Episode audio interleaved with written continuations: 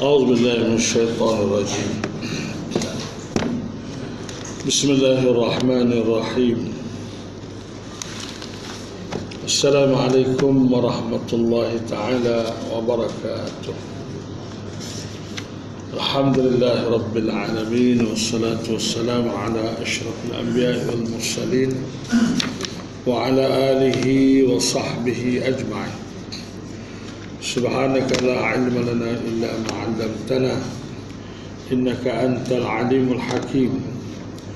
ولا حول ولا قوة إلا بالله العلي العظيم.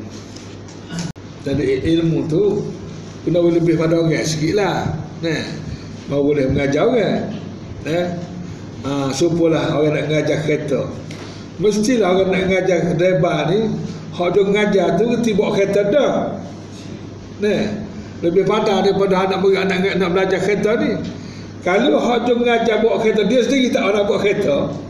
Ah, lagu mana lagu tu ni? Tak mungkin berlaku lagu tu. Mesti orang mengajar kereta ni, dia, dia tahu dah hak kereta ni lebih pada anak murid dia. Ha, Quran lebih-lebih lagi lah.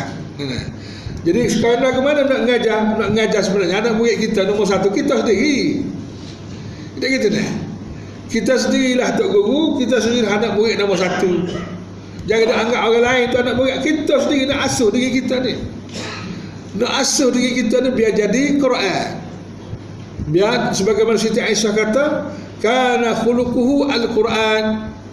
Ha, perangai dan perangai Nabi ni, akhlak Nabi ni Quran itulah.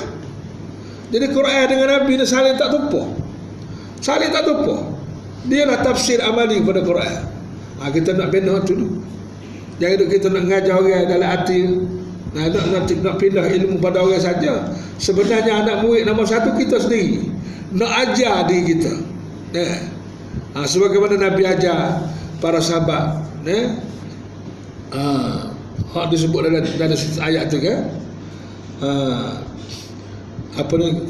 Kama arsalna fikum rasulan, sebagaimana kami utuskan di kalangan kamu tu rasul. Hijau rasul, hijau Nabi Muhammad ni apa? Yatlu alaikum ayati, dia baca kepada kamu ayat-ayat Allah. Wa yuzakkikum, dan membersihkan diri kamu. Ha. Wa yuallimukumul kitab wal hikmah, dia ajar kepada kamu kitab dan kebijaksanaan.